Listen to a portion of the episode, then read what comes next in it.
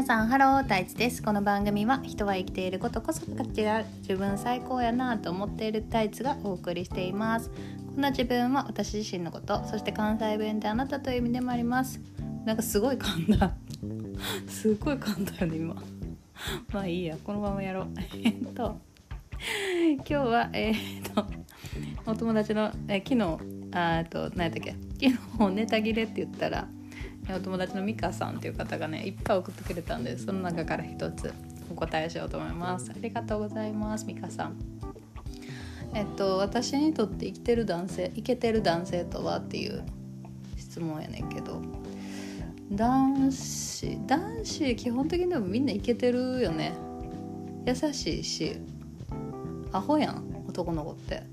男の人もそうやけど、なんかアホな人好きやから、私小学校の時もなんか男子羨ましいなと思って、男子に憧れてたし、で男の子と遊んでてずっと。で中学も高校も、中学はね3対1ぐらいで男子が多くて、高校もほんま9対1とか8対1ぐらいの割合で男子が多い高校に通ってたから、男子の友達、男の子の友達結構多いんやけど、なんか男の子ってみんな基本的にすごい優しいやん。大人の人も子供もやけどやし、全力でアホやんかで私アホほんまに好きやから、男子いいなってマジでイケてんなってずっとずっと思ってるそうだね。であとその理想、私は異性愛者で、法律婚をしてるんですけど、で、恋愛対象は男の人なんで、なんかその意味でイケてるっていう意味、理想みたいなことやと、あるね。でもほんまに私恋愛に興味がないままないタイプやが、そんなに。もちろん彼氏とか行ったことは全然あんねんけど、なんかほんま来るものを拒まず去るもの追わずみたいなドライな感じでずっとやってて、だからその理想の男の人とかどういう人が好きかとかも考えたことないよね。これなんか、ご質問もらって思ったけどね、恋愛の小説とか恋愛の映画とかを見るのもちょっと無理で言ったら終わるやんみたいなずっと思っちゃうほんまになんかそのなんやろ、情緒っていうか、なんかこう色気がないなっていうか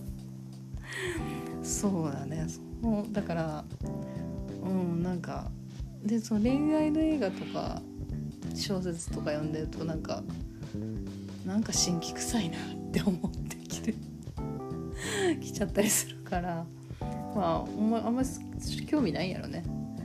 だからその理想の男の人とかほんま考えたことないけど、そういう意味で言うと、多分自分の父親は割と理想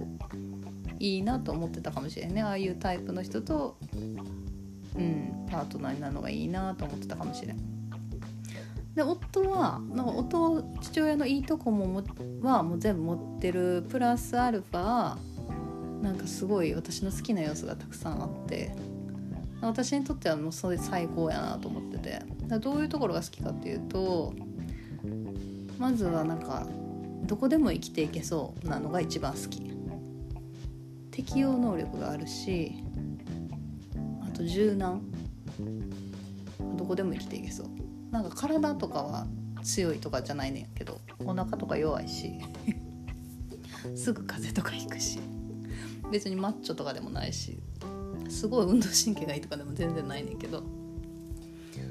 なんか適応能力がすごいあるからどこでも生きていけそう。そこがいいなと思ってる、一番かっこいいなと思ってるかな。あとはなんかその全体的にサイバリョウ感があるっていうか、シティーハンターっていう漫画の主人公だよね、サイバリョウっていう。サイバリョウは普段はなんていうの、こう可愛いお姉ちゃんのケツばっかり追いかけてるっていうタイプで、でただ仕事になると何だっけ、スナイパーなんかな、だからめっちゃかっこいいのよ。でうちの夫もそういう感じな、普段はもう私のケツばっかり追いかけてるけどぼんやりしてるし、仕事とかそのちゃんとしなあかんとこになったらなんかいきなりスイッチ入って誰みたいなのそういうところがかっこいいなと思ってる。あとはそうやね、あとなんかそのベースとしてなんか人ってその伝えないとわからないじゃないっていうベースがすごく強くあるから、お互い同じように思ってるからすごい楽よね。うん、なんか思ってることあったらすぐ言うから、そんな感じかな。理想いけてる、なんかまあそういうとこいけてるかなと思うかな。まあなんか好きなとこしかない、あんま嫌いなとこがないから全部好きかも。嫌やなって思うことほとんどないかな。どっかあるかな。もう多分ないと思う、そんなに。嫌やなって思ったら嫌やなって言うしね。はい、という感じで男子基本みんなイケてる説でしたという感じでこんなんでよかったんかな